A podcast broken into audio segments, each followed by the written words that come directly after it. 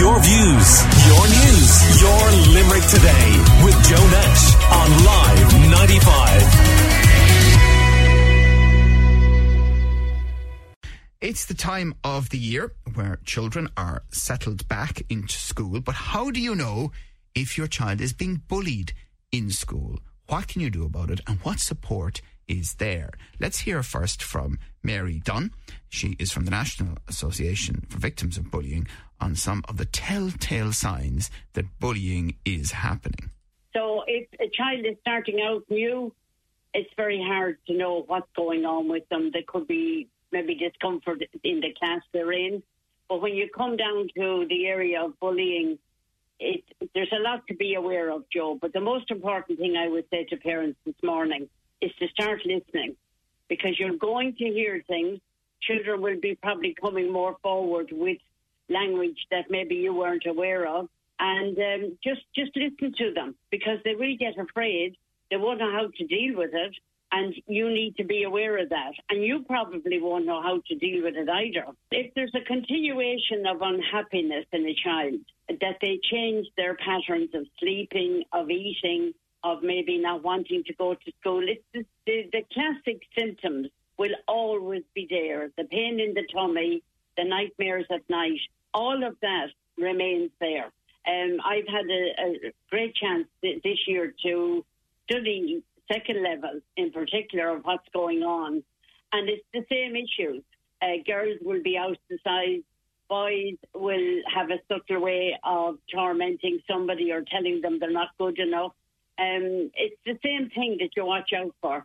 But with teenagers, they will tell you they're coping. They're not coping. So it takes time. It takes time by the school. It takes time with the year head. It takes time for parents. There may not be any other alternative, but we have to give the young person or the child the right to say, I'm staying in this school and I want something done. It's no point in having an anti bullying policy if nobody knows how to use it. Mm, it's Mary Dunn there from the National Association for Victims of Bullying, and Fiona O'Malley is from the mental health charity Turn to Me, and she's with me on the line. Good morning to you, Fiona. Good morning. Thanks for having me. Yeah, you're very welcome. So you've launched a support group for parents of children who are being bullied. Tell us about that. Yeah, we decided to launch a support group for, as you say, parents of bullied children because we've seen an increase in the number of parents who are signing up for our service who who are looking for help on how to support their children who are experiencing bullying and they'll say things to us like I feel so lost, I'm not sure what to do, I don't want to overreact but I don't want to underreact either. And they just feel completely helpless and they're not sure how to intervene or if they should intervene.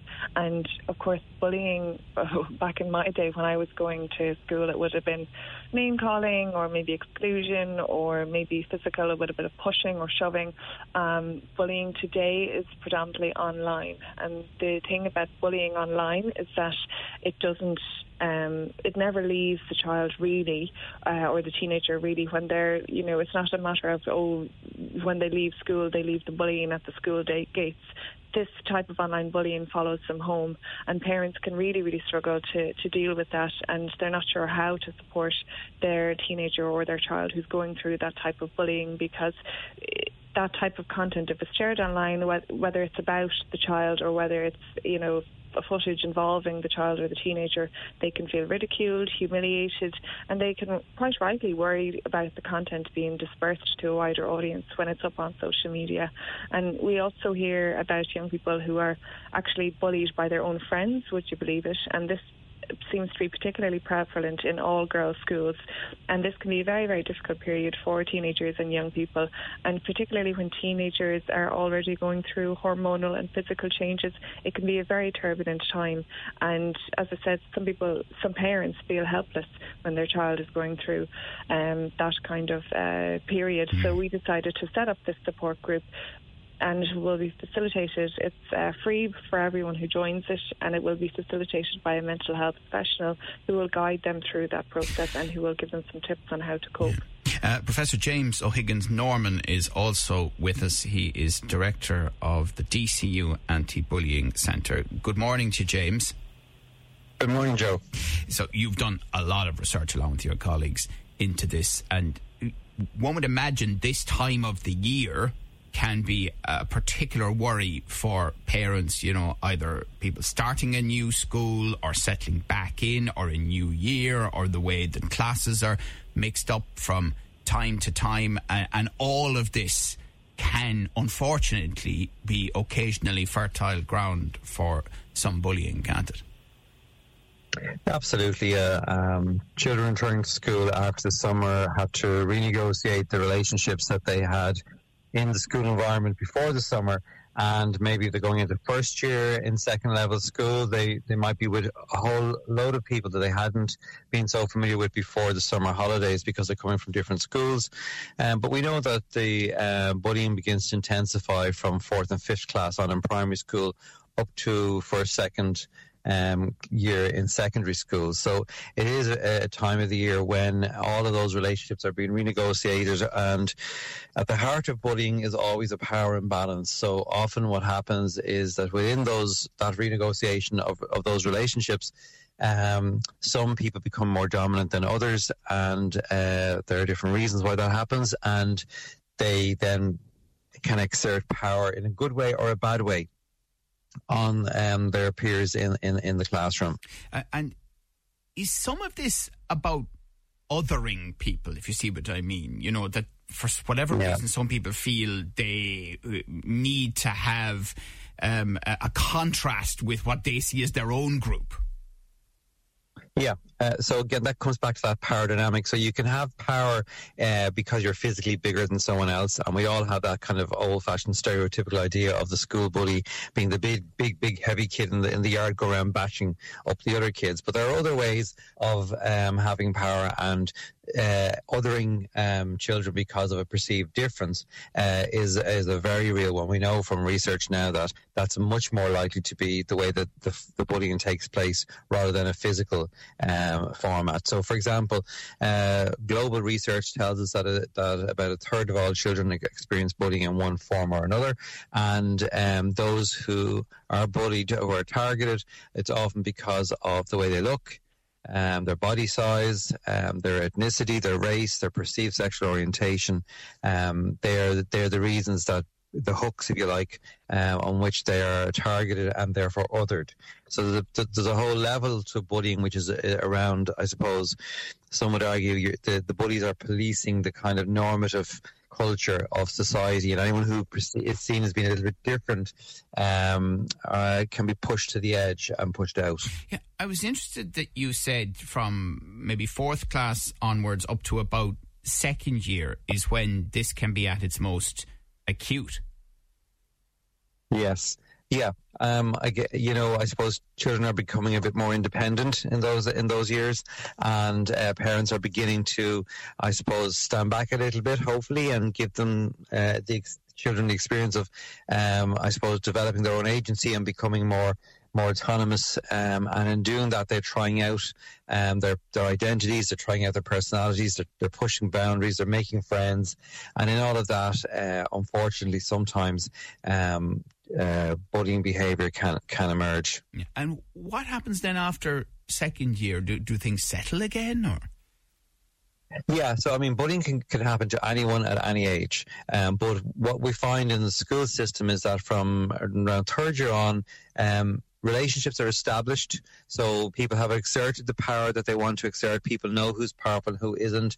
Um, so therefore, people stay away from each other. Uh, they respect whatever relationships have been established and things just settle down until they finish in second level school. It Doesn't mean that everything's positive. It just means that I suppose those those power imbalances become a bit more consolidated and people work around them and work with them.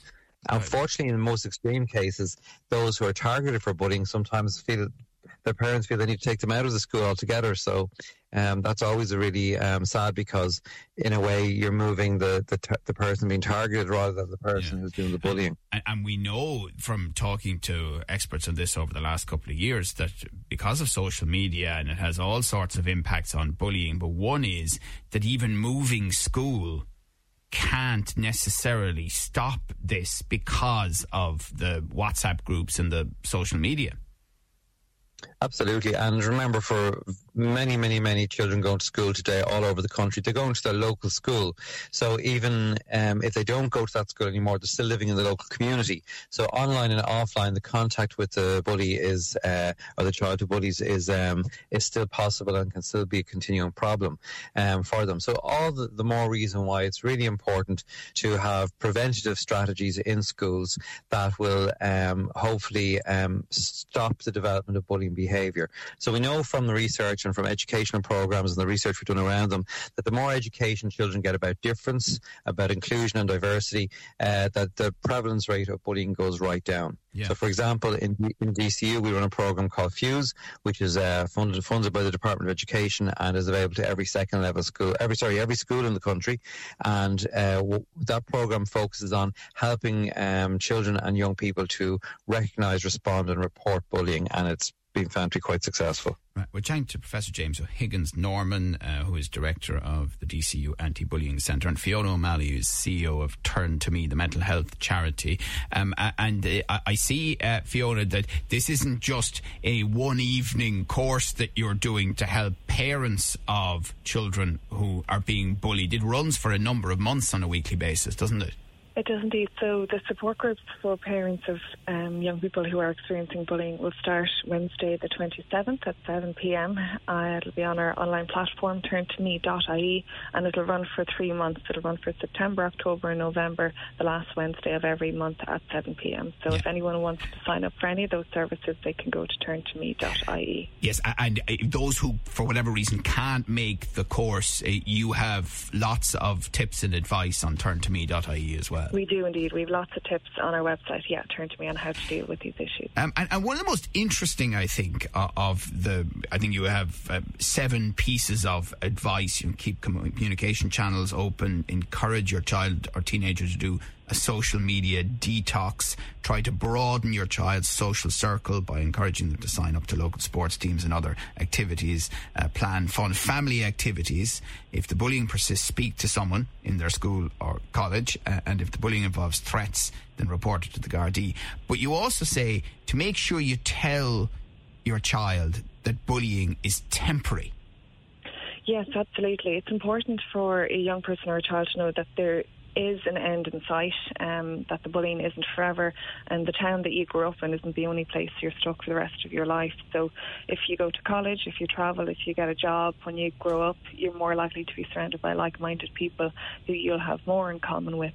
So, for, for those reasons, you know, oftentimes when people go through a difficult period, one of the most difficult things about trying to cope or trying to get through it is to kind of, you know, you might think, oh God, will this ever end? But it, it does end. And um, particularly, as I said, when people um, move and they go into um, situations and circles and um, programs that are, you know, an opportunity for them to meet more like minded people, it's unlikely that those types of behaviours will, will persist. Yeah. Uh, the other point, uh, James O'Higgins Norman, is that people are often afraid of that step that uh, Turn to Me advise. Talk to someone in the school or college because the sense is it'll just make things worse. Yeah, the research tells us that um, the children and young people don't report bullying online or offline to adults because they feel that they will make it worse or they will take their devices away from them. And that's that that's you know that is the end of the world for so many young people today to have a device taken away from them because that's they live online and offline.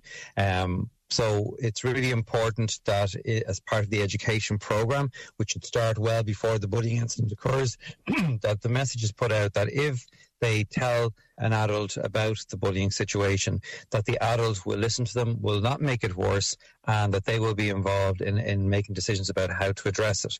Um, it's it's it's the key thing is developing that confidence in the young person about um, about uh, the adults who, who are around them, and they won't make it worse. The other thing that's really important, I know you're talking a lot about victims today, but we also have a responsibility in schools to those who engage in bullying behaviour. And sometimes that can be frustrating and be hard to understand for the parents of a child who's targeted. Um, schools have a duty of care to both the child who bullies and the child who is bullied. And um, sometimes um, that's a difficult situation because if a child is bullying, there's often a reason behind that. and that needs to be addressed as well. Um, and one of the hardest things is for a parent to get a phone call from a school to say that your child is engaging in bullying behavior. And that that can be really hard for parents. Often often the initial reaction is one to be is is, is defensive.